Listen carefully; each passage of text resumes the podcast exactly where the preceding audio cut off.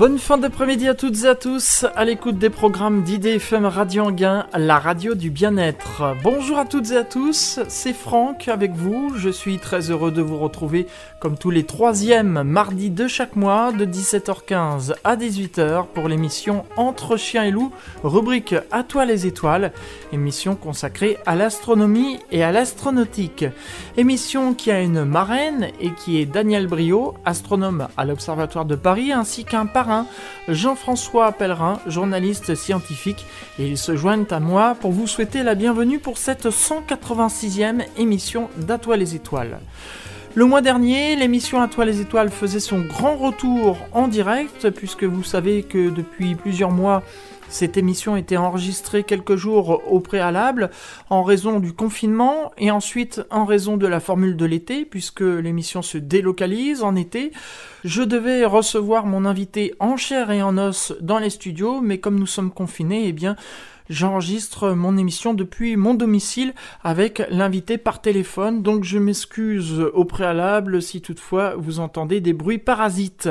Le thème de cette 186e émission est la relation entre l'univers et la science-fiction et pour en parler avec nous, je reçois Sébastien Carassou qui est docteur en astrophysique. Monsieur Carassou, bonjour. Merci d'avoir euh, répondu présent euh, pour participer euh, à cette émission à Toi les étoiles. Vous êtes docteur en astrophysique. Moi, ça me fait toujours penser au médical. C'est pas tout à fait ça. Hein. non, je ne pourrais pas sauver des vies en cas de, en cas de maladie, malheureusement. Je pourrais juste coder des, coder des logiciels pour pouvoir, pour pouvoir analyser l'univers, mais mes compétences s'arrêtent là. Pourquoi ce mot docteur, juste? Euh, bah Parce qu'on a un doctorat, donc, euh, donc qui est un, diplôme qu'on a euh, à Bac plus 8 à peu près, euh, donc on, fait après le master, donc, donc on est docteur après un doctorat. Vous êtes aussi euh, vidéaste, vulgarisateur euh, scientifique. On donnera euh, toutes les coordonnées en fin d'émission. Et si je vous ai invité aujourd'hui à participer à cette émission, c'est pour parler de la relation entre la science-fiction et l'univers. C'est vrai que quand on parle d'univers, on pense souvent à, la science-fiction. Il faut dire que ça a inspiré beaucoup de films. Et on peut dire que au début des années 50, quand on disait d'envoyer un homme sur la Lune, de, de mettre une station orbitale autour de la Terre avec des occupants à l'intérieur. Ça paraissait utopique. Aujourd'hui, c'est la réalité. Tout à fait. Aujourd'hui, c'est la réalité. Alors, ce qui est, ce qui est marrant, moi, ce que j'aime bien dans la relation entre science et science-fiction, c'est quand euh, la relation va dans l'autre sens. C'est-à-dire quand la science-fiction va inspirer des scientifiques pour, euh, bah, pour euh, produire des avancées technologiques ou, ou des avancées dans le domaine du spatial. Euh, je pense notamment au concept d'orbite géostationnaire et de, satellite en orbite géostationnaire, qui est l'œuvre d'un auteur de science-fiction qui s'appelle Arthur C. Clarke et euh, qui était aussi ingénieur, donc qui a participé euh, au développement du spatial et qui est aujourd'hui considéré comme l'un des pionniers de cette de cette avancée technologique. donc de tous les satellites de télécommunication qu'on utilise aujourd'hui, on le doit à, notamment à Arthur C. Clarke. Donc, euh, donc j'aime bien quand, euh, quand cette euh, relation va dans ce sens-là, mais elle va aussi dans l'autre sens, c'est-à-dire que bah, la science euh, inspire des auteurs de science-fiction qui vont se servir des connaissances de leur époque pour pouvoir euh, créer de, de l'anticipation, créer de ce qu'on appelle de, de, de, la hard science fiction, c'est-à-dire euh, prendre les concepts qu'on a aujourd'hui, les pousser au maximum qu'on puisse imaginer et voir ce qu'il en, ce qu'il en est. alors qui fait que la, science-fiction est toujours une littérature de, des possibles, euh, et, c'est ça qui, la rend euh, passionnante. Arthur C. Clarke qui a fait l'excellent livre 2001, euh, l'Odyssée de l'espace, n'est-ce pas Sébastien Carassou? Absolument. Sur cette science-fiction, alors ça c'est étonnant, comme vous dites, donc que ça a inspiré aussi pour des futures missions. Il y a, beaucoup de missions comme ça qui ont été inspirées de, la science-fiction? Alors moi, je pense notamment à euh, une entreprise qui s'appelle le CETI, qui est un centre de recherche américain dédié à la recherche de civilisations extraterrestres dans l'univers. Donc c'est un, un programme de recherche scientifique, mais qui a été initialement inspiré par une œuvre de science-fiction, l'une des premières œuvres de science-fiction qui, euh, bah, qui, soit arrivée, qui est euh, La guerre des mondes d'H.G. Wells, mmh. qui a inspiré le premier article scientifique de l'histoire concernant la recherche de civilisations extraterrestres. Donc c'était à la fin des années 50 par Morrison et Cocconi. donc dans un article intitulé À la recherche de communication interstellaire, ils ont lancé sans forcément être conscient des, des conséquences après, le programme SETI dans les années 60 qui perdure toujours aujourd'hui avec un peu plus de difficultés parce qu'il n'y a pas vraiment beaucoup de financement. Mais, euh, mais l'idée, c'est de, de, capter des ondes venues du cosmos et de voir si ces ondes ne présenteraient pas certaines régularités qui ne pourraient pas être naturelles. Alors, on n'en a pas trouvé jusqu'à présent, mais tout ce programme de recherche vient de la science-fiction à la base tout ce que inspire en fait l'univers sur la science-fiction. Pourquoi justement C'est est-ce que c'est parce qu'en fait on a ce mystère, enfin quoi qu'on connaît euh, maintenant un peu l'univers, enfin on n'en connaît que 10%, mais euh, on sait que dans l'univers on est en apesanteur, voilà il se passe des, choses qu'on qu'on peut pas réaliser sur Terre. C'est ça qui fait que c'est une source inspiratrice de science-fiction? Sébastien Carasso euh, je sais pas. Alors, je sais que beaucoup de scientifiques, alors je fais partie des scientifiques euh, dont la carrière scientifique a été impulsée par la science-fiction. En général, euh, voilà, beaucoup de scientifiques vont vous dire que dans leur jeunesse, ils ont lu énormément de science-fiction.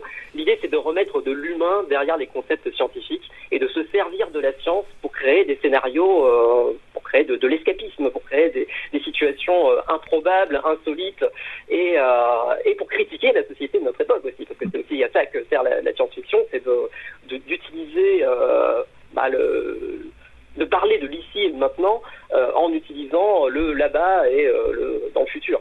Donc, donc ouais, la littérature de science-fiction, c'est une littérature des possibles, mais c'est aussi une, littérature du présent. Et beaucoup de science, d'auteurs de science-fiction soit euh, vous avez des, scientifiques qui deviennent à leur tour auteurs de science-fiction, et ça c'est super intéressant. Je pense notamment à, euh, Olaf Stapledon, euh, qui est un auteur de science-fiction dans les années 50, qui, a, qui a lancé un, bouquin de science-fiction qui s'appelle Créateur d'étoiles, où l'histoire, c'est vous avez des civilisations galactiques qui enferment leurs étoiles dans des espèces de coquilles pour capter le maximum d'énergie de leur étoile. Américain et un scientifique du nom de Freeman Dyson euh, à inventer le concept de, de sphère de Dyson. Il n'a pas inventé le concept, mais euh, maintenant on appelle, ça comme ça. Et ce concept euh, est aujourd'hui utilisé par les chercheurs du SETI pour pouvoir essayer de trouver des civilisations galactiques à l'échelle du, du, cosmos. Alors, encore une fois, ils ne l'ont pas trouvé, mais l'inspiration, elle est vraiment dans dans ces histoires de science-fiction qui donnent corps aux connaissances scientifiques de l'époque. Euh, ça nous permet en fait d'utiliser un peu de notre imagination, de la débrider pour comparer à, nos connaissances qui peuvent être, euh, euh, bah, qui sont forcément conservatives. Hein. La, science est un processus conservatif, mais beaucoup de chercheurs s'inspirent de la science-fiction parce que bah, ça nous permet d'imaginer des choses potentielles et de briser un petit peu les limites du, du, réel pour pouvoir explorer un petit peu la frontière des connaissances, qu'est-ce qui s'y passe et qu'est-ce qu'on pourrait y trouver. Effectivement, euh, Sébastien Carassou, et puis ça inspire, euh, comme vous l'avez dit, euh, des auteurs d'ouvrages littéraires, mais aussi de films. On a parlé au début de cette émission de 2001, l'Odyssée de l'espace. J'aimerais qu'on y revienne un peu sur ce film et ce livre d'Arthur C. Clarke. Comment l'idée lui est venue justement de faire ce livre, 2001, l'Odyssée de l'espace? Alors malheureusement, je ne pourrais pas vous donner euh, la, genèse de 2001 de cet espace. Par contre, je sais que pour le film, Stanley Kubrick et Arthur C. Qui ont collaboré ensemble pour, euh, pour sortir le film à peu près en même temps que, que le bouquin, se sont servis d'un consultant scientifique, euh, l'astronome américain Carl Sagan, pour pouvoir imaginer à quoi pourraient ressembler les aliens du film. Alors, spoiler pour les gens qui l'ont pas vu, mais bon, le film est sorti en 68, donc ça fait déjà un petit moment. Donc, si vous l'avez pas vu, il faut quand même le voir. Euh, c'est un classique euh, du cinéma. Et, euh, et, donc il y a eu une grosse réflexion sur bah, comment on pourrait mettre en scène des extraterrestres et comment mettre en scène l'extraterrestre le, le plus étrange possible. ça, ça va dans le sens d'une réflexion de, de, de, ce qu'on appelle l'exobiologie, donc l'étude de la vie dans son contexte cosmique. Euh, et euh, Carl Sagan était l'un des pionniers de l'exobiologie. Il a pas mal étudié la vie dans ce contexte cosmique pendant toute sa carrière. Il a fait pas mal de, suppositions euh, euh assez débridées aussi. Hein. Il imaginait des, des, extraterrestres dans le dans l'atmosphère de, de, Jupiter ou de Vénus à partir des connaissances qu'on avait de l'époque. il imaginait des voyages interstellaires à travers à travers l'univers à partir des connaissances de l'époque encore une fois. Et, euh, et lui il a pas mal participé en fait à ce qui est devenu 2001 l'Odyssée de l'espace en termes de représentation de l'alien au cinéma.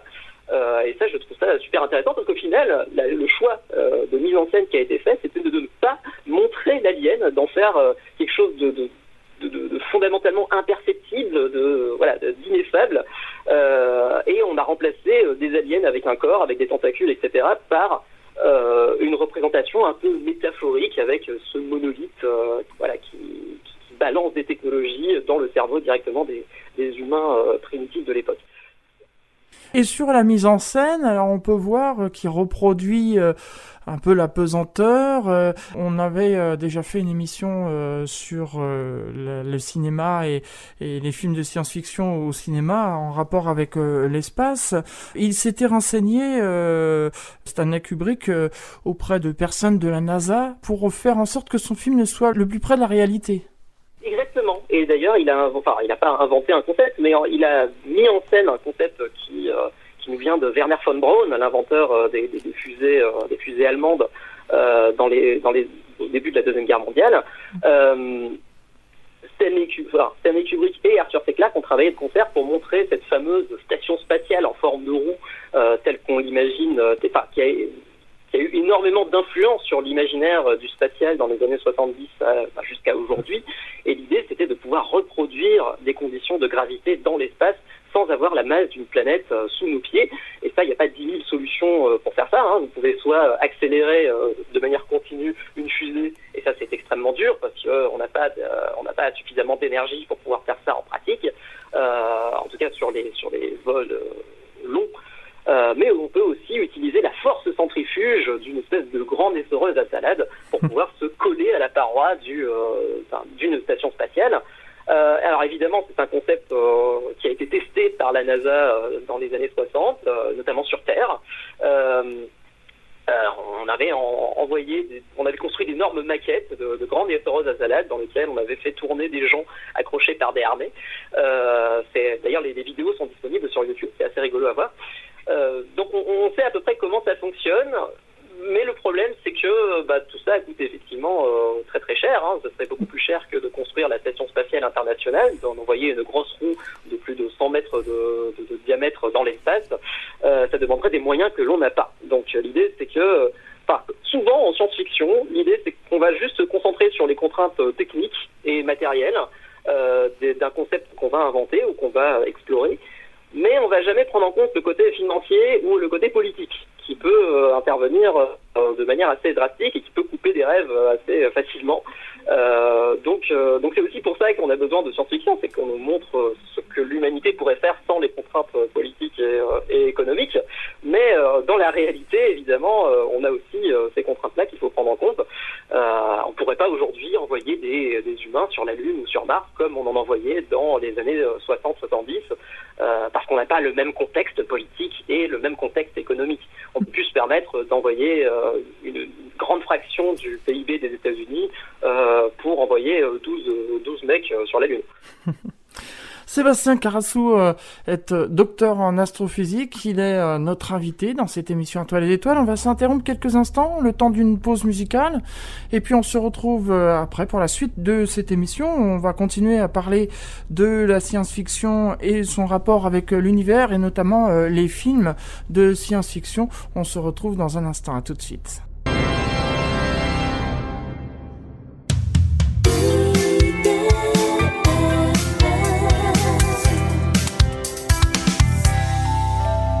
Deuxième partie de cette émission À toi les étoiles, Sébastien Carassou est docteur en astrophysique. Il est notre invité. On parle du lien entre l'univers et la science-fiction. On a parlé euh, avant cette pause musicale de cet excellent film 2001 de l'Odyssée de l'espace. Plus récemment aussi, il y a eu d'autres films qui sont sortis. Alors, quelques interrogations, notamment on a vu des, des choses qui paraissent improbables, comme par exemple seul sur Mars, un astronaute qu'on oublie parce que les humains qui sont sur la planète Mars doivent partir en urgence et euh, il laisse quelqu'un qui pensait mort et qui finalement ne l'est pas, et euh, il utilise donc des technologies euh, qui sont restées sur la planète Mars comme des sondes et tout ça pour rentrer en contact avec la Terre. Sébastien Carassou, est-ce que cela serait possible dans la réalité? Alors, euh, il faut savoir que la NASA a pour projet d'envoyer des humains sur Mars d'ici euh, les années 2030. Alors, euh, certes, selon les experts que l'on interroge, c'est un, un, objectif super ambitieux ou parfaitement plausible. Encore une fois, tout est une question de coût. Il faudra construire des infrastructures spatiales, il faudra qu'on retourne sur la Lune, il faudra qu'on... Il y a plein d'étapes à accomplir avant de pouvoir aller sur Mars de manière, de manière pérenne. Euh, mais le cas de Seul sur Mars est super intéressant parce que à l'origine, c'était une histoire euh, qui a été postée sur un blog par un auteur qui s'appelle Andy Ware euh, en 2009. Et l'idée d'Andy Ware, c'était de, de, créer euh, une espèce de Robinson Crusoe sur Mars, mais de la manière la plus réaliste possible. Donc il a passé plusieurs mois à potasser la littérature scientifique sur le sujet, et il a essayé, enfin, seul sur Mars, au final, ça reste un scénario assez plausible prenant en compte les connaissances euh, d'aujourd'hui. Alors évidemment, euh, il a pris quelques libertés pour, euh, pour garder un peu de drama dans, l'histoire, hein, notamment la fameuse tempête qui, qui crée la situation dans laquelle Watney, Matt Watney, non, Mark Watney, est dans le, au début du film. on ne pourrait pas avoir une telle tempête sur Mars aujourd'hui parce que l'atmosphère martienne est beaucoup trop ténue. Elle n'est pas assez dense. Elle est 100 fois moins dense que sur Terre. Donc même un vent de 150 km/h euh, à la surface de Mars euh, n'aurait pas plus d'incidence que la fumée d'une cigarette sur votre visage. Euh, ça, c'est ce que disait Francis Rocard, qui travaille au CNES et qui a pas mal étudié Mars et qui a pas mal écrit sur, les conditions martiennes. Et, pour lui, notamment, envoyer des humains de manière pérenne sur Mars, c'est inenvisageable dans les décennies à venir, à moins d'y mettre des ressources démesurées. Euh, notamment parce qu'il faut construire énormément de, ces infrastructures, mais aussi parce que euh, on ne sait pas construire des écosystèmes fermés, clos, euh, autres que bah, sur, Terre. Hein. Alors sur Terre, l'écosystème n'est pas clos, il interagit avec le reste de l'univers, mais si on veut créer des colonies martiennes ou des, des, installations sur Mars à long terme, il va falloir qu'on puisse produire notre propre nourriture, produire notre propre oxygène, recycler nos déchets de manière la plus efficace possible, jamais avec une efficacité de 100%, donc c'est ça qui, pose problème.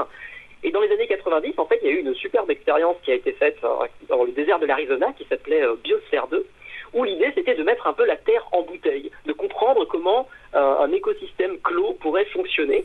Alors l'idée c'était d'envoyer huit personnes dans une espèce d'énorme structure de verre à l'intérieur de laquelle on avait euh, on avait reproduit euh, un, un petit océan, on avait reproduit une petite jungle, un petit marais, etc. Et l'idée, c'était de faire en sorte que ces huit humains pourraient, puissent respirer, puissent produire leur propre nourriture pendant deux ans. Et l'expérience, en fait, elle a tourné court assez rapidement parce que bah, les, les bionautes, comme on les a appelés, euh, ont fait face à une pénurie d'oxygène. Euh, euh, ils ont dû sortir parce que l'expérience mettait leur vie en danger. Et en fait, ce que cette expérience a montré, c'était que gérer un écosystème fermé, clos, eh ben, c'était beaucoup plus difficile que ce qu'on imaginait. Donc il y a un gros enjeu avant de pouvoir songer à aller sur Mars, de créer des infrastructures qui nous permettent de recycler beaucoup plus efficacement euh, nos déchets et, euh, et, de pouvoir vivre dans les meilleures conditions possibles. Alors il y a certaines expériences, notamment à, l'Agence spatiale européenne, euh, notamment le projet Melissa, euh, dont le but est de, de faire de, de, de l'ingénierie biologique euh, sur certaines bactéries et certaines algues pour pouvoir recycler nos déchets et produire avec la photosynthèse de, de l'oxygène que l'on pourrait respirer. Mais pour l'instant, on est encore loin de pouvoir s'installer durablement sur Mars. Si on envoie des humains sur Mars aujourd'hui, ils vont mourir dans à peu près deux mois, selon les dernières études euh, financées par la NASA. Euh, donc voilà, euh, aujourd'hui, ça, ça, ça, ça, fait sens d'envoyer des, des, des, humains sur Mars. Alors, c'est un, enjeu qui est assez controversé. Hein. Pourquoi est-ce qu'on enverrait des humains sur Mars? Alors on sait envoyer des robots sur Mars, hein. on en a envoyé une vingtaine jusqu'à présent, mais c'est très très dur hein, d'atteindre Mars, notamment à cause de son atmosphère qui est beaucoup plus ténue que, sur Terre. Donc on peut pas utiliser un parachute pour pouvoir ralentir sa descente, par exemple. mais voilà, la, question se pose est-ce qu'on a vraiment envie d'y aller et pourquoi est-ce qu'on veut y aller, surtout? Euh, et ça, c'est un, un débat de société qui doit être euh, qu'on doit avoir dans nos sociétés démocratiques. Hein. est-ce qu'on doit dédier une fraction euh, de nos ressources à l'exploration du système solaire humain, sachant qu'on fait déjà très bien avec des robots. donc voilà, c'est un enjeu politique et qui doit être débattu. mais en tout cas, au niveau des États-Unis, il y a l'air d'avoir une ambition politique d'aller sur Mars dans les décennies à venir. Euh, pour entretenir le rêve de la colonisation de l'espace, de l'exploration humaine de l'espace, euh, comme si c'était quelque chose de naturel, de pouvoir s'étendre dans le système solaire, ce qui n'est pas forcément le cas, mais en tout cas c'est bien ancré dans la culture américaine. Mais si une telle mission se fait, elle sera forcément euh, en collaboration avec d'autres pays, avec l'Union européenne notamment.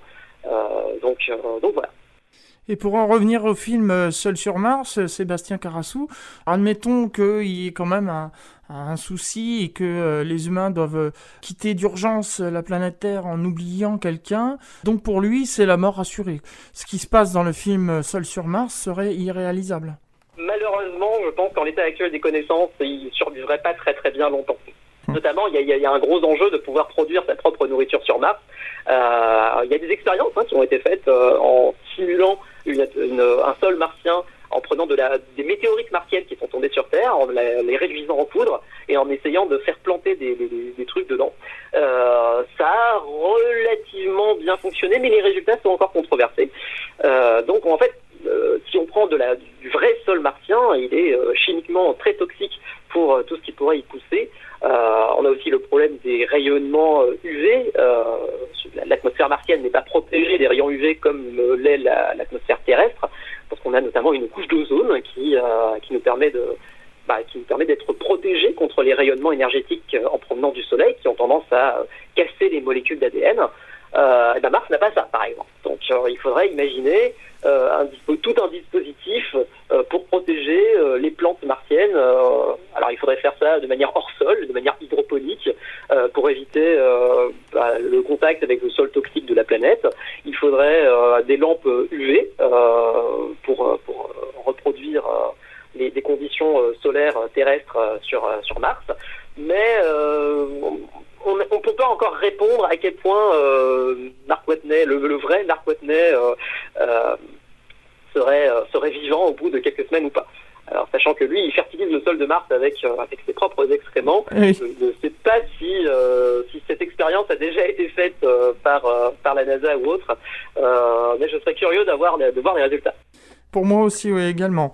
Sébastien Carassou, on va pas euh, évoquer tous les films de science-fiction parce qu'on n'aurait pas assez euh, des 45 minutes que de dire l'émission, mais il y a aussi un autre film euh, qui s'appelle Gravity, qui m'a beaucoup posé de questions quand j'ai vu, sans trop spoiler non plus, hein, euh, il y a une catastrophe à bord de la station spatiale et euh, donc il y a une astronaute qui sort dans l'espace en combinaison et qui arrive à revenir sur Terre saine et sauve. Alors quand on voit qu'il faut traverser quand même toutes les couches de l'atmosphère, est-ce que ça c'est vraiment possible, Sébastien Carassou alors, euh, je pense que l'astronaute du film Gravity a été aidé par le scénario plusieurs fois dans le film.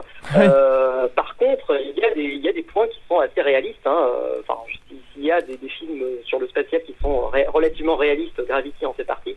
Euh, en tout cas, euh, sur le point des, euh, débris spatiaux, alors c'est un peu c'est la péripétie qui, lance le film, c'est le fait que vous avez un, un, énorme satellite qui, est détruit pas très loin de la station spatiale internationale, et vous avez une armée de débris qui vient, bah, qui vient détruire intégralement la station. Ce, scénario, il est aujourd'hui plausible, alors peut-être pas à l'échelle euh, du, film, mais il est, suffisamment plausible pour euh, générer des situations d'urgence euh, de la Station spatiale internationale qui doit corriger son orbite relativement souvent parce que bah, il suffirait d'avoir un petit clou de l'espace qui se balade à 28 000 km/h pour faire un trou absolument dantesque dans la station spatiale internationale. Et ça, ça fait partie des risques que qu'encourent les astronautes sur place, sachant qu'aujourd'hui, on a énormément de, débris dans plein d'orbites autour de la Terre. Ça commence à être un vrai problème quand on en, parce qu'on aimerait bien envoyer plus de trucs là-bas. Mais pour une habitation humaine de l'espace à 400 km d'altitude, ça pose des vraies questions et euh, notamment, ça pose la question de ce qu'on appelle le syndrome de Kessler. Le syndrome de Kessler, c'est euh, si vous avez euh, deux satellites, par exemple, qui entrent en collision, ça va créer des millions de débris dans des orbites très très variées, et ces millions de débris vont créer une réaction en chaîne qui peuvent, bah, qui peuvent rendre certaines orbites complètement inutilisables.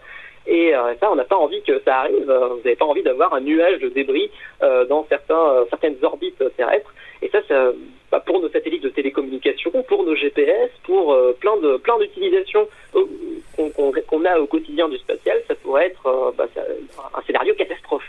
Alors, pour revenir au film de, Gravity, donc dans Gravity, les, les, plus grandes prises de liberté avec la réalité, elles nous viennent des orbites des différents vaisseaux euh, qu'on voit dans le film. Alors il y a l'ISS, il y a la station spatiale chinoise aussi. Euh, alors là, je me rappelle plus exactement comment comment elle arrive dans la station spatiale chinoise, mais en pratique, euh, c'est beaucoup plus compliqué que, ce que le film laisse entendre. Après, ouais, je, pense qu'elle n'aurait pas survécu à, la, chute. à, la chute, à son arrivée sur Terre en tout cas. Elle a été pas mal aidée par le scénario. mais pour tout le reste, ça reste un film relativement réaliste. Oui, parce que c'est vrai qu'il y a quand même les frictions avec l'atmosphère. Les navettes ont d'ailleurs un bouclier thermique et, et ça paraît étonnant quand même de pouvoir traverser l'atmosphère comme ça, une bombe humaine, euh, sans, sans protection euh, thermique. Hein. Exactement, exactement. Sébastien Carassou, euh, je rappelle que vous êtes docteur en astrophysique. On parle aujourd'hui du lien entre l'univers et la science-fiction. On va marquer une deuxième pause musicale. Et puis on se retrouve pour la dernière partie de cette émission À toi les étoiles. IDFM Radio Anguin, la radio du bien-être. Dernière partie de cette émission À toi les étoiles. Sébastien Carassou est mon invité. Il est docteur en astrophysique. On parle du lien entre l'univers et la science-fiction. On a parlé de quelques films avant cette pause musicale. Je voulais aussi qu'on évoque un peu les, voyages interstellaires, euh, Sébastien Carassou, et notamment son lien avec la science-fiction. Tout à fait. Alors, les voyager à travers les étoiles, euh, c'est un sujet euh, phare de, la science-fiction. Hein. Je pense notamment au film Interstellar qui a pas mal défrayé la chronique il y a quelques années. Euh, je pense aussi au niveau plus littéraire à Tau Zero de Paul Anderson qui imagine un voyage multigénérationnel à travers les étoiles.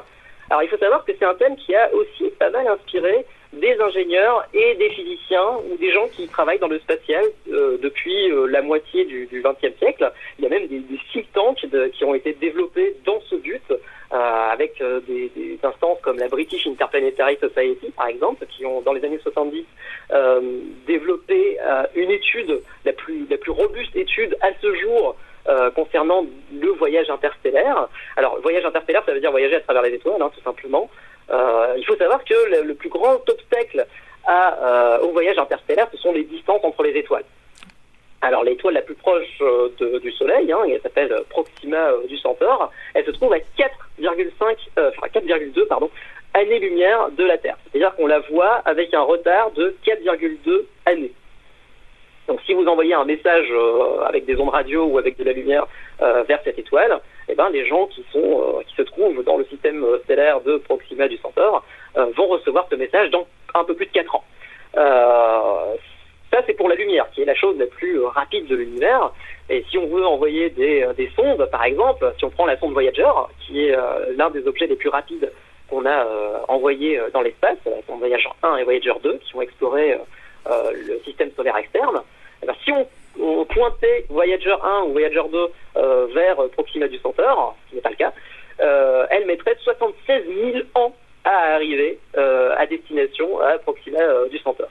Donc ça pose évidemment un énorme problème hein, si on veut sortir de notre système solaire, mais ça n'a pas découragé certains, certains physiciens, certains ingénieurs sur la question. Et notamment, ils ont imaginé pas mal de systèmes de propulsion qui pourraient nous, propulser à des vitesses absolument euh, délirantes, à des fractions non négligeables de la vitesse de la lumière. Notamment dans les années 60, euh, un des projets en concurrence avec euh, Apollo, c'était, il était dirigé par les physiciens du projet Manhattan, et notamment Freeman Dyson, dont on a parlé au début de l'émission, euh, qui imaginait envoyer des vaisseaux euh, propulsés par des bombes nucléaires. Euh, donc l'idée c'était de balancer des bombes nucléaires derrière le vaisseau et de se servir de l'explosion pour surfer dessus, avec, avec notamment une plaque capable de résister à des grandes chaleurs qui protégerait le vaisseau à chaque, à chaque explosion. Et il voulait emmener 150 personnes comme ça vers Mars. Et donc, si, si on, pourrait imaginer des vaisseaux propulsés par, euh, par de la fission ou par de la fusion nucléaire. Euh, évidemment, ce serait des, vaisseaux absolument euh, énormes. Hein. On parle de vaisseaux de 200 mètres de haut pour un vaisseau à propulsion à fusion nucléaire. alors, évidemment, ça peut faire, ça peut faire sourire vu l'ampleur de, de, ce que c'est, mais ça a été étudié de manière très sérieuse par, par ces ingénieurs et ces physiciens. Et avec un vaisseau à fusion nucléaire, par exemple, tel que l'imaginaient les, ingénieurs de, de, la British Interplanetary Society, euh, on pourrait atteindre Proxima du Centaure en à peine 150 ans. Euh, ce qui est euh, bon, ce qui est quand même beaucoup. Hein. Il faudrait envoyer plusieurs générations de personnes dans un vaisseau. Et comme on l'a vu dans la deuxième partie de l'émission, euh, bah, le problème qui se pose, c'est de, de, créer des écosystèmes clos dans lesquels on peut faire vivre des humains pendant plusieurs décennies, voire plusieurs générations. Euh, il y a aussi des contraintes euh, bien euh, physiologiques. Hein, si, vous envoyez une population dans, un vaisseau, elle va rapidement être consanguine sur plusieurs générations. elle va être aussi beaucoup moins robuste face à des maladies qui pourraient apparaître. Et on a notamment un, anthropologue américain, Cameron, Cameron qui, Cameron Smith, pardon, qui, il y a quelques années, a publié un article sur combien qu'il faudrait envoyer d'humains pour un voyage vers Proxima du Centaure, par exemple, euh, avec, euh, avec un vaisseau à fusion nucléaire, avec une propulsion à fusion nucléaire. Donc sur 150 ans de voyage, combien de personnes il faudrait pour euh, s'assurer que tout le monde ne soit pas consanguin à l'arrivée? Et, et, il a calculé qu'il faudrait au moins 10 000 à 40 000 personnes à envoyer dans un vaisseau de ce type pour, euh, pour coloniser euh, une, autre, une autre planète dans un autre système solaire. Alors évidemment, euh, c'est tout de suite démesuré par rapport aux moyens que, que, que l'on a. Donc le voyage interstellaire, ça reste, ça tient plus du rêve que, que de la réalité pour l'instant. Mais, dans les il n'y a rien dans les lois de la physique qui nous interdit de voyager à travers les étoiles. tout est une question de coût et tout est une question de volonté politique. encore une fois. Ouais. Sébastien Carassou, je rappelle que vous êtes euh, docteur en astrophysique. On arrive bientôt au terme de cette émission. Il nous reste peu de temps. Je voudrais qu'on évoque une dernière euh, chose. On parlait donc du lien entre l'univers et la science-fiction. Qu'est-ce que va devenir la science-fiction dans, dans le futur? L'avenir de la science-fiction? Alors, euh, c'est très difficile de, de, pronostiquer sur l'avenir de la science-fiction parce que la science-fiction est une littérature de l'avenir. Mmh. Euh, par contre, comme je disais au début de l'émission, euh, la science-fiction nous parle surtout du présent. Et donc, euh, les thèmes qui sont chers à la science-fiction, qui sont chers à différents mouvements de la science-fiction, ils évoluent avec nos euh, incertitudes, nos angoisses, nos rêves du moment. Euh, nos angoisses du moment, c'est essentiellement le changement climatique. Euh, donc, il y a tout. En fait, il y, y, a un genre émergent de la science-fiction qui s'appelle la climate fiction, la cli-fi en anglais, qui, euh, bah, en fait, qui, cherche à, euh, à, savoir comment est-ce qu'on pourrait euh, comment est-ce pourrait vivre dans une planète dont le climat change rapidement et comment est-ce qu'on pourrait s'adapter. Il y a un autre un autre champ émergent de la science-fiction qui s'appelle le solar punk, qui est encore plus récent que la, la euh, où l'idée c'est de d'imaginer des sociétés qui, qui sont capables d'être résilientes face à un changement climatique euh, global et qui sont capables de produire leur énergie de manière la plus durable possible. Donc l'idée c'est d'imaginer des sociétés durables.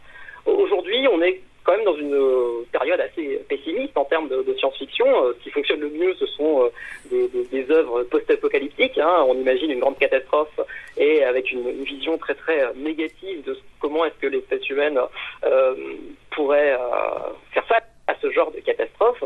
Mais il y a aussi l'autre pendant qui est le solar punk, qui, euh, est émergent. Il n'y a pas beaucoup de récits solar punk à l'heure actuelle.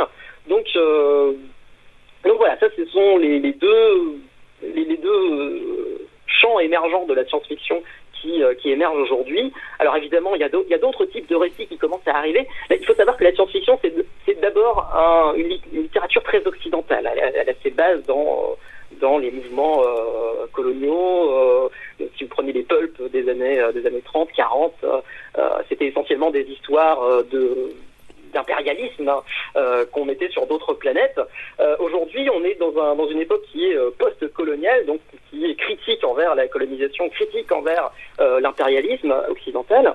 Et donc, on a énormément de, de, récits qui nous viennent de populations indigènes du monde entier, notamment avec, voilà, on, commence à avoir de la science-fiction polynésienne, on commence à avoir de, de l'afrofuturisme, on commence à avoir plein de petites mouvements qui émergent et qui nous permettent de euh, confronter à nos, à, nos inégalités actuelles euh, dans un contexte de science-fiction. Donc pour moi, les, euh, les champs de la science-fiction qui sont les plus intéressants aujourd'hui, ce sont ceux qui, euh, qui traitent des inégalités actuelles et qui traitent de notre résilience face euh, à la catastrophe climatique actuelle. En tout cas, il est amusant euh, de se replonger parfois dans la, euh, la, littérature ou des films anciens de science-fiction et de voir qu'aujourd'hui, la réalité a rattrapé la science-fiction. Tout à fait. Sébastien Carassou, on arrive euh, au terme de cette émission euh, À toi les étoiles. Euh, juste avant de conclure, vous faites aussi euh, des euh, conférences. également, vous avez une chaîne YouTube. J'aimerais qu'on en parle très rapidement. Oui, tout à fait. Alors, je tiens une chaîne YouTube avec euh, mon ami Étienne Le Dollet euh, qui s'appelle le, Sense of Wonder, euh, le sentiment d'émerveillement en français, mais c'est une expression anglophone de base. Et l'idée, c'est de parler de science à travers la science-fiction ou de science-fiction à travers la science et de voir comment les deux s'interpénètrent. On a toute une série qui s'appelle Scientifiction qui explore de manière directe ces, ces liens d'inspiration.